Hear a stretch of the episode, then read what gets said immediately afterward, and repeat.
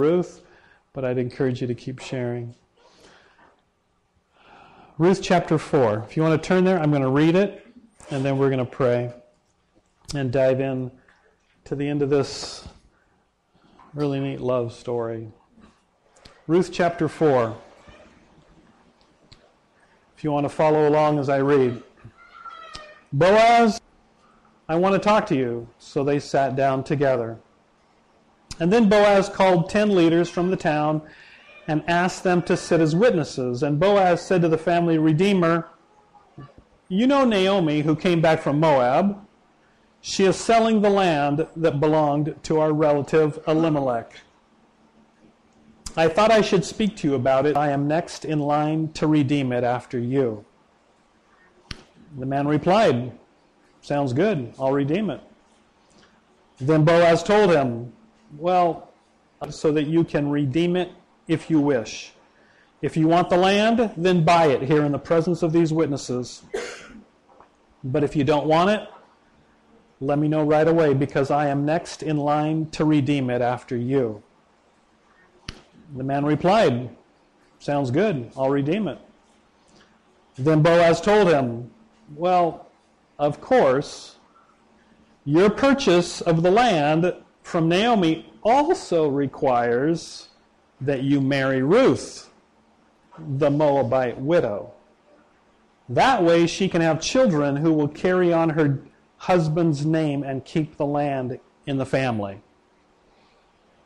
Well, then I can't redeem it, the family redeemer replied, because this might endanger my own estate. You redeem the land. I, I can't do it. Well, now in those days, it was the custom in Israel for anyone transferring a right of purchase to remove his sandal and hand it to the other party. And this publicly validated the transaction. Sounds like a good way to do things, don't you think? So the other family redeemer drew off his sandal as he said to Boaz, You buy the land. And he handed his sandal to Boaz. Then Boaz said to the elders and to the crowd standing around, You are witnesses that today I have bought from Naomi all the property of Elimelech, Kilion, and Mahlon. And with the land I have acquired Ruth, the Moabite widow of Mahlon, to be my wife.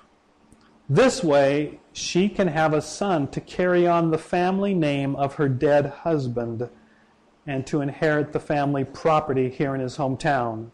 You are all witnesses today. Then the elders and all the people standing in the gate replied, We are witnesses. May the Lord make this woman who is coming into your home like Rachel and Leah, from whom all the nation of Israel descended. May you prosper in Ephrathah and be famous in Bethlehem. And may the Lord give you descendants by this young woman who will be like those of our ancestor Perez, the son of Tamar and Judah. So, Ruth, so Boaz took Ruth into his home and she became his wife. And when he slept with her, the Lord enabled her to become pregnant, and she gave birth to a son. And then the women of the town said to Naomi, Praise the Lord, who has now provided a redeemer for your family. May this child be famous in Israel. May he restore your youth and care for you in your old age. For he is the son of your daughter in law who loves you and has been better to you than seven sons. Quite a bit different than how Naomi described Ruth at the beginning, saying that she was empty. I mean, Ruth was of no value to her at all. Verse 16 So Naomi took the baby and cuddled him to her breast, and she cared for him as if he were her own. And the neighbor women said, Now at last Naomi has a son again. And they named him Obed. And he became the father of Jesse and the grandfather of King David. This is the genealogical record of their ancestor Perez. Perez was the father of Hezron. Pat and Erica, Jake and Susanna, you might want to be thinking about these names. So Perez was the father of Hezron. Hezron was the father of Ram. Ram was the father of Amminadab. Amminadab was the father of Nahshon. Nahshon was the father of Salmon. Salmon was the father of Boaz. Boaz the father of Obed. Obed the father of Jesse. And Jesse the father of King David. Sorry, I got a cough.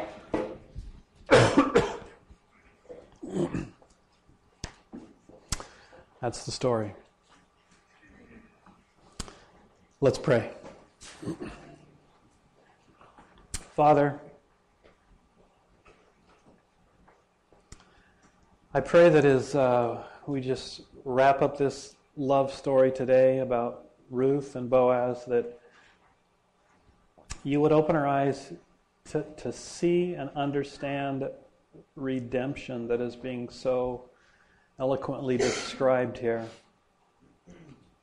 Father, help, help us to understand it, to, uh,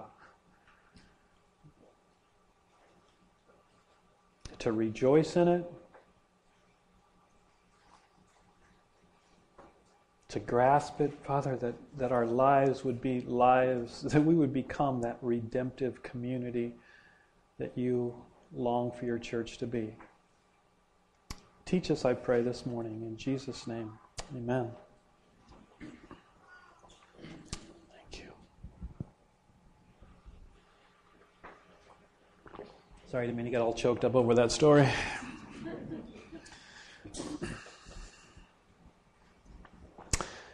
And they lived happily ever after. Now that's the kind of that's the that's the kind of books I like to read. That's the kind of movies I like to watch. I'm not into Greek tragedies. I've never read, been interested in, or watched, or been interested in watching Romeo and Juliet. Why? I mean, why would you want to watch a tragedy? I like triumphs. That's why I like movies like Saving Private Ryan. There's a lot of because in the midst and I mean there's and in the midst of triumph there's often tremendous cost, isn't there? And yet and yet when you come to the end in the midst of the cost that some have been willing to count, there's tremendous triumph um, or, or a movie on the flip side of it, something like The Pursuit of Happiness, you know, where somebody, it's like they lost everything, they were at the, at, they were at the bottom, and then through the cost that they were willing to count, um, they triumph. I love them because they motivate me and they encourage me to continue to count the cost in order to triumph myself. In order to be used by God as a part of a global rescue and redemption mission that God is about, as it describes in Colossians 1 to see people transferred from the kingdom of darkness to the kingdom of his beloved Son, in whom we have redemption, the forgiveness of sins man, what a what a great what what better mission could there be? I mean, that makes saving Private Ryan look like nothing. As we think about the global rescue mission that God is about and that He calls us to be a part of. Rescuing people from the kingdom of darkness and seeing them transferred to the kingdom of His beloved Son, in whom there's redemption, the forgiveness of sins. And yet, it seems to me, and, it, and it's one of the things that grieves me the most, that, that so many of us are content to just get by. To just follow the path of least resistance and to just be the most comfortable we can be, experience the most pleasure that we can experience.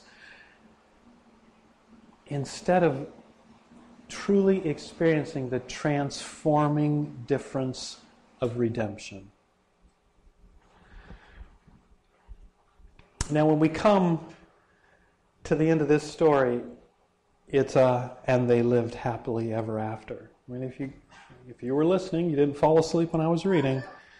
I mean, the whole, the, the last verses from verse, verse 11 to the end, it's just this, it's the community together, just full of exuberant joy and, and, and blessing and excitement about this happily ever after ending that we see Boaz and Ruth enjoying.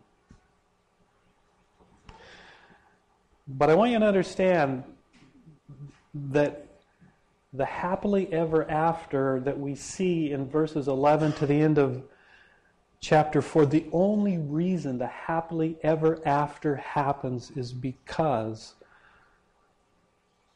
of the cost that Boaz is willing to count. Now, I don't want you to forget chapters 1 through 3, and, and I'm going to recap it really briefly for some of you that weren't here or some of you that have a short attention span. The story starts with Naomi in Moab, enemy territory. She's left Israel to go to Moab, because, and in her own words, she's left empty with nothing. She has nothing except this young Moabite daughter in law who won't let her go, who won't leave her, who clings to her and says, Your people are going to be my people. Your God is going to be my God. And and for some reason, this young Moabite girl, clinging to Naomi, returns with her to Israel with hopes that under the wings of the God of Israel, as Boaz describes it in chapter 2, she might find refuge. She might find hope. And so, as they return to Israel, Naomi and Ruth, Naomi is absolutely hopeless. She, she's, she, she, she believes that God is against her, that God has caused her uh, this tragedy that that has come upon her. And she's at home just watching TV, eating donuts. Now, that's not a bad thing. No. She can't get up in the morning. Life isn't worth living. And she's, that's, that's just where she's at. But for some reason, like I said, for some reason, this young Moabite woman who should have no hope herself coming into the land of Israel, because it makes it really clear in Deuteronomy chapter 23 3 that no Moabite shall ever, ever, even to the 10th generation, which means forever, have a part in the assembly of Israel. And so this young Moabite woman enters the land of Israel and should have no hope, and yet for some reason she seeks after hope under the wings of the God of Israel. And so she asks Naomi if she can go glean in the fields because it's the beginning of barley harvest. And, and the law made provision for it. And so Naomi says yes, and Ruth goes to glean in the fields, meaning to follow behind the harvesters and pick up the little scraps that they drop, and with those little scraps try to eke out a living and make it. And so Ruth does that. Well, by chance, in chapter 2, it says, by chance she chanced upon the field owned by Boaz, who by chance just happens to be very wealthy, just by chance, just happens to be eligible, single, by chance, just happens to be a very close relative, a redeemer, one who is able to help them get their land back and provide that the name of their husbands wouldn't be lost in Israel. And so by chance, she chances upon his field, and Boaz sees her and asks about her, and, and her name is already spread, the honorable woman that she is. And so he says, Stay here with my, with my workers. And so through the barley harvest and through the wheat harvest, Ruth continues to glean. In fact, it, it's not no longer even gleaning because Boaz says, let her, let her harvest right in the midst of the harvesters. And so she harvests right in the midst of harvesters like she was one of his workers um, because he's beginning to get a little Twitter pated with this young Moabite woman. Well, in chapter 3, Naomi is beginning to see that maybe God isn't against them after all. And that maybe all these chance things that are happening is really God's sovereign working and goodness and grace working in their lives. And so she says, Ruth, I want you to do this. And so, as Daniel preached last week, the uh, Naomi sends Ruth on this um, marriage proposal mission. Kind of an unusual way of doing it. Um, and instructs her to go where Boaz is at, on the, at the threshing floor, to go and lay at his feet, to, to, to lift up the blanket that's on his feet and, and put it over her and lay there until he wakes up and realizes, and, and he did, and he was surprised and shocked and realized it was her and, and was amazed at what she was offering. That she was offering to be his wife as opposed to some younger guy that she could have gone after and had a, a great life with, maybe to be his wife so that her husband's name and Naomi's land, Elimelech's land, could be redeemed and carried on in the land of Israel. And he's astounded. And as we come to chapter 4, he's prepared to act on it. So that's where we are this morning. But I want you to realize that the reason, again, we come to where we're at this morning is because Ruth is a gal that should have no hope, but is seeking hope in God under His wings. And that's where we are. Every one of us should be at this morning or have understood or learned that. Because this morning, we are all Moabites. That's what we are. So often we don't understand redemption because we so trivialize it. Or we're so used to just trying to get by or be comfortable or get the most pleasure out of life we can. We trivialize redemption. We don't realize the cost of redemption or the value of redemption. And so we just go through life. But I want you to understand as we come to chapter 4, we come the, the, the two key people are, first of all, Ruth. We come to this chapter because Ruth realized she was a Moabite, realized she was a stranger, and yet she sought hope in the midst of a hopeless situation into the God of Israel. She wasn't content. You know, she could have stayed in Moab. She could have found a nice Moabite guy, married, had kids. But she saw her hope in the God of Israel. And, and, and there's some of you here this morning that need to see that, that your hope is only in the God of Israel, it's only in God. It's not in a guy, it's not in a gal, it's not in a job, it's not in money, it's not in, I mean, not that any of those things aren't important, but foundationally, our hope has got to be in God. We've got to see that our hope is in redemption, it's under His wings. It's not in Moab. It's not in the world. And Moab is kind of a, a picture of the world. It's, you're not going to find it anywhere else. And when she came to Israel, it wasn't in some other young guy. It was redemption that she was after. And that's when we come to chapter 4 and the happily ever after. It's a happily ever after because she accepted nothing short of redemption as what she needed in life.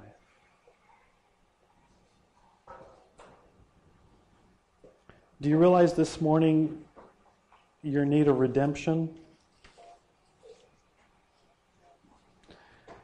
Have you come to recognize, like Ruth, that there's no more hope in all the things that you've been pursuing and seeking after and trying to find hope in? Your God will be my God, and under his wings alone you'll seek refuge. And I want to interject just here a sec before we're going to focus on Boaz that, that what I'm saying I realize is very hard. It's hard to. Ex- I mean, see, we, we're looking at the end of the story, but think about Ruth as she was gleaning in the fields of Boaz, and even though he'd taken notice of her and invited her to, to harvest right amongst her harvesters, I mean, it was the whole barley harvest. And then it was the whole wheat harvest. And, and she didn't know how many more harvests she would. I mean, in her thinking, she had come to seek refuge under the wings of the God of Israel and redemption from him, and her hope was in him. She didn't know how long it was going to take. It's one of the reasons that we, we sell ourselves short and settle for less than redemption because we just get tired of waiting, don't we? You know, I've, I've given, I've heard so many times people have said, I've given that a try. I've tried God. Yeah, I went to church. I read, I read my Bible. I, I just, willing to settle for something short of redemption. Don't do it. And if you've been doing it, quit doing it. And again, commit yourself to seek refuge alone and redemption under the God of Israel. Rescue never happens on our own time schedule, does it? our own terms. When we get impatient, we settle for less. Let's seek refuge under the God of Israel. And I want you to realize if it seems impossible to you, you're in good company because Ruth was a Moabite, remember? And in Deuteronomy 23 3, it says, No Moabite or their descendants shall ever be a part of the assembly of Israel. I mean, if that's hopeless, what else is hopeless? So if you think your situation is hopeless and, and you've given up hope and, and you're settling for drink or sex or, or another sick relationship or, or whatever else it is, you're just settling to make the most and get the most comfort and pleasure out of this world because it seems impossible, it could not be more impossible than Ruth's situation. She was a Moabite. And what would it take for her to be redeemed? As we come to chapter 4, it, it's laid out really clear. Look at uh, verse, verse 5. As Boaz kind of pulled a fast one on this close relative, he says, Would you like to buy the land? And the guy says, Well, of course I'd like to buy the land. I could use some more cash income. And then Boaz says, Well, of course He's kind of a sly guy. Verse 5 Your purchase also requires that you marry Ruth, the widow. And that way you can have children who will carry on her husband's name and keep the land in the family. And we see three things there that redeeming Ruth meant, which makes it seem even more impossible. Number one, it's that she was a Moabite, okay? Number two, so somebody needed to be willing to marry a Moabite whose then their descendants might be despised, looked down upon, outcasts in Israel, not able to be a part of the assembly of Israel. Number two, someone willing to make an investment and then lose it. what do I mean by that? That way, she can have children who will carry on her husband's name and keep the land in the family.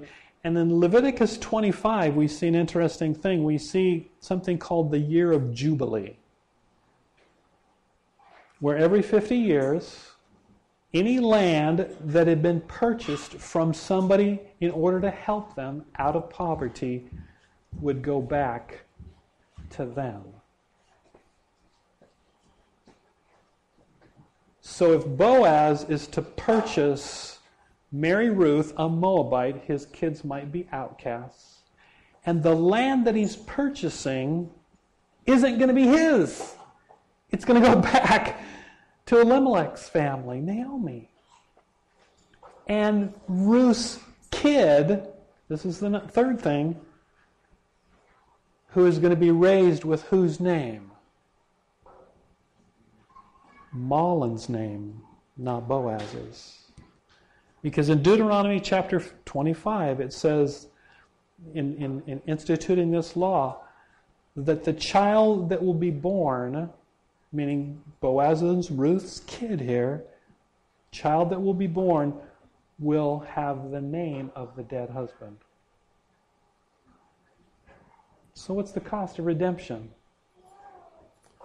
Of redeeming this Moabite widow who's an outcast in Israel, and in order to marry her and redeem the land that'll stay in that family's name and the kid that'll be raised with the dead husband's name, what is the point? That's the cost of redemption. Do you understand that? The cost of redemption. Listen to this. This is, to me, one of the most powerful Psalms. Psalm 49. It says, verse 8, it says, Redemption does not come so easily, for no one can ever pay enough to live forever and never see the grave. Do you get that? That's way back in the Psalms it says redemption isn't an easy thing, and man, so often we trivialize it like, what's the big deal? You know, and so we, we think we can demand redemption. What's the big deal? It says redemption doesn't come easily, for no one can ever pay enough to live forever and never see the grave. Do you understand that? To move beyond this life into the ever after life, happily ever after, it doesn't come easily. Redemption is costly. Verse 15 gives the answer. Psalm 49. But as for me, it says, God will redeem my life. He will snatch me from the power of the grave. And that's the point of this story in Ruth. It's to ultimately become Jesus, but to point us to that descendant Jesus and the amazing, costly redemption that he has provided for us. Do we understand that? It's so easy for us to just trivialize the redemption that is ours in Christ. Number one, because we forget that we're Moabites. In Romans 3:23 it says all have sinned and fallen short of the glory of God. In Romans 3:10 through 12, it says, There's none righteous, there's none good, there's none that seeks after God. We're all Moabites. We're all outcasts. We're all strangers. We're all set apart. We're all separated from God because of our sin. We're all Moabites. And redemption is costly. What it cost Christ to redeem us. I mean, what it cost Boaz to redeem Ruth was amazing. What he was willing to sacrifice, the shame, the selflessness, the sacrifice in order to redeem Ruth Think of what it cost Christ to redeem us. Isaiah 53 says he was despised and rejected. John chapter 1, it says he came into his own, and his own rejected him. In John chapter 8, we hear the Pharisees, the religious leaders, sneering at him, saying, We're not illegitimate like you. And so the virgin birth, the way that the, our God came to supernaturally be born and redeem us, the slur and the rejection and the mocking that he experienced. In 2 Corinthians 5, it says, He who knew no sin became sin for us. That's costly. In 2 Corinthians 8, it says, He who was rich for our sakes became poor. That's costly.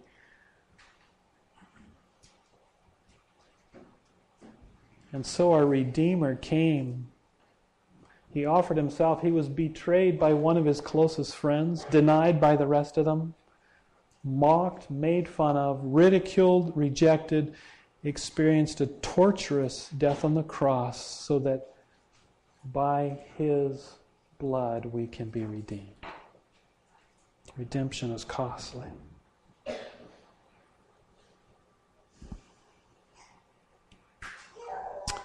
Well, the happily ever after in Ruth chapter 4 happens because Boaz is willing to pay that price. He's willing to marry an outcast Moabite purchase the land that's going to go back to that family, marry her, and have a kid who will be her dead husband's kid in order to redeem her. That's amazing. The question is, as we kind of come to the end, why in the world would Boaz do that? Why in the world would Boaz do that? And, as we think about it by extension, why in the world would Jesus do that?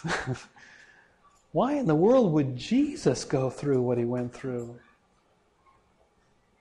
The God of this universe, the sovereign God of this universe, become poor, become sin, despised and rejected in order to redeem us.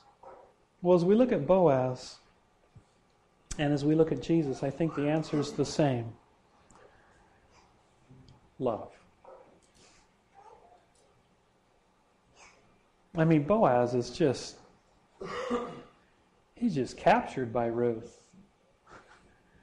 She doesn't have anything to offer him. Do we understand that? she has nothing to offer him that he doesn't have. He has it. He's giving it up to redeem her. We have nothing to offer Jesus. He gains nothing by redeeming us, He gives up everything. Philippians chapter 2, it's powerful. It says, He emptied Himself, took upon Himself the form of a bondservant, went to the cross in order to purchase our redemption. It's just love. It's just love. I mean, Boaz, for some reason, was just Twitter pated. It's the way it works, isn't it? it's the way, way love works. It's like, why do we just. I mean, I, there's wrong ways it works, but I'm saying the right way true love works. It's just we're captured. We fall in love. And we just want to give ourselves to this person. We want to, we want to, we're not doing it to get something from them. That's not love. That's sick. That's lust.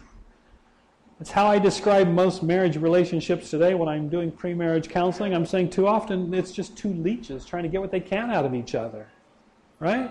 That's how most relationships are, and why most relationships fall apart.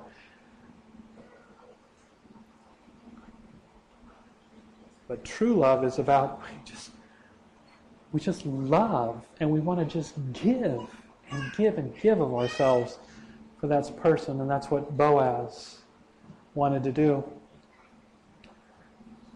God so loved the world that he gave, right? John 3:16, his son. In Psalm chapter 18, it says he rescued us because he delighted in us.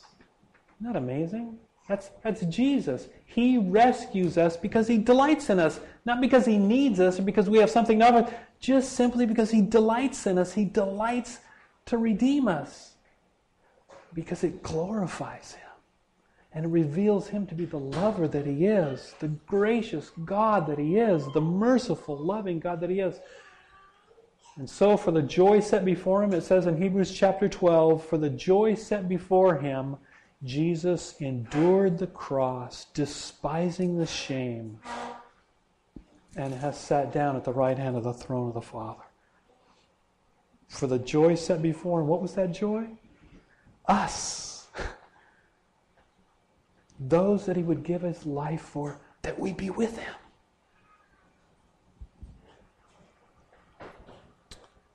That's why they did it. Well, does it make a difference? Redemption? Man, you can't read the book of Ruth and not believe that it makes a difference. Let me, let me just review a couple of things. Number one,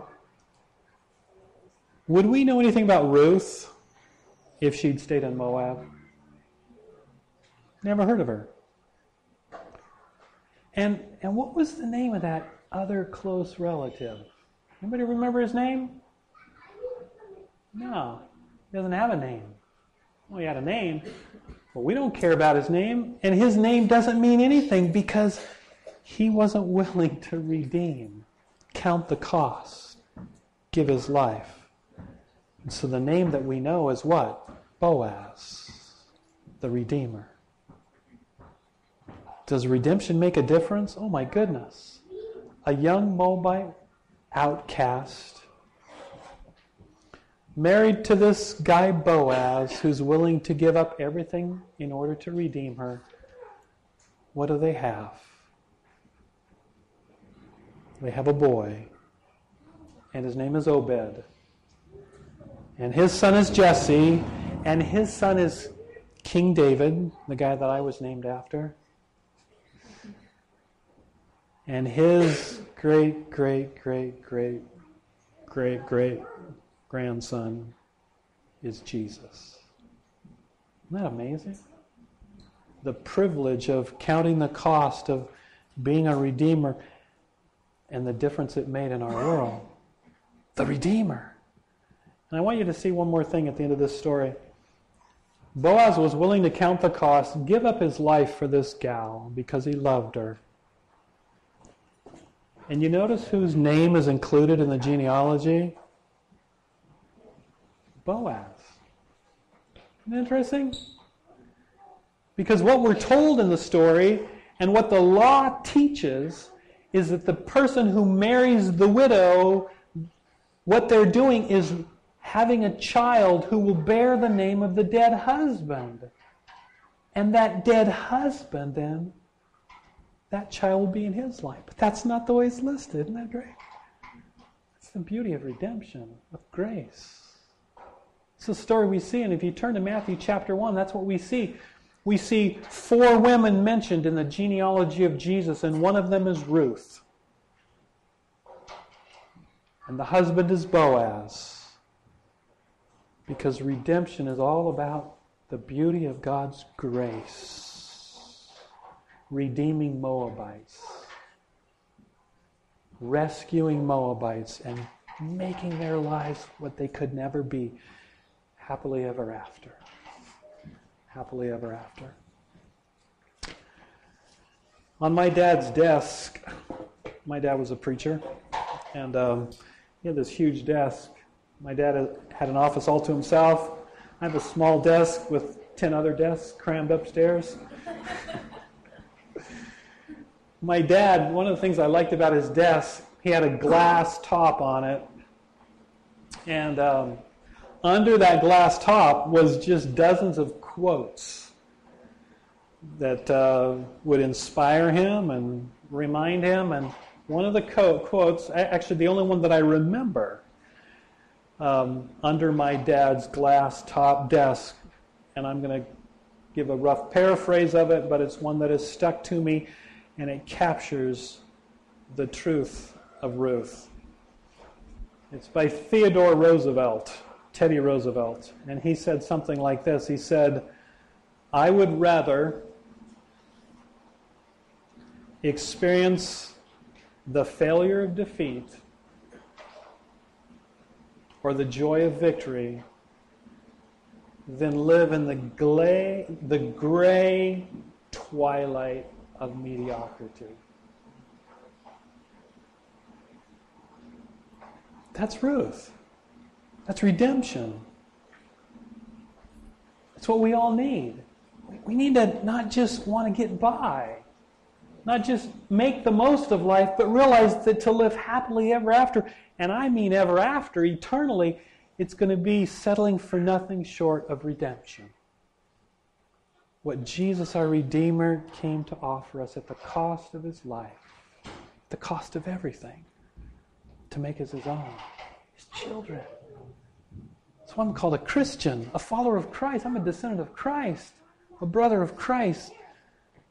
And that's what he calls us to be people of redemption, a community of redemption who settle for nothing less, who want to be a part of the rescue operation of the ages. Rescuing people from the kingdom of darkness and seeing them transferred to the kingdom of not just, and it's important. I mean, as a ministry, we're a part of trying to help people find jobs. That's important and find housing and and everything else, education. But if that's all we do for them, and we don't help them to see that what will really help them live happily ever after is redemption, and we've fallen way short of where we should. If you're here this morning and, and you haven't been redeemed, ah, I invite you this morning to be redeemed by the blood of the Lamb. And a little bit later, as we finish singing, we're going to break bread. We're going to have communion together, and we're going to invite those of you who have accepted the redemption that's in Christ, the sacrifice that He paid on your behalf. By faith, you believe in that. We're going to invite you to come up and tear off a piece of the bread and dip it in the juice. And we are so cutting edge this morning, we have a gluten free option.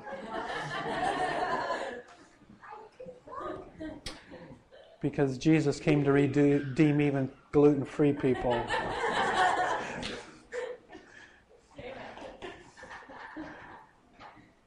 Sorry, I just totally spaced out. But as people are coming up and enjoying the remembrance of how Christ has redeemed them, and you haven't experienced that, I encourage you don't come up, but pull me aside and say, I want to be redeemed. Or after it's over, pull one of us aside and say, I haven't experienced redemption. I haven't been rescued. I'm still a Moabite. I'm still in my sin trying to get by, trying to make the most of life, but I want to experience the redemption, the happily ever after that's only available in Jesus. Please do that. Redeemed, how I love to proclaim it. It's a great old hymn. Redeemed by the blood of the Lamb. Redeemed by His infinite mercy. Thank you. His child and forever I am. Redeemed.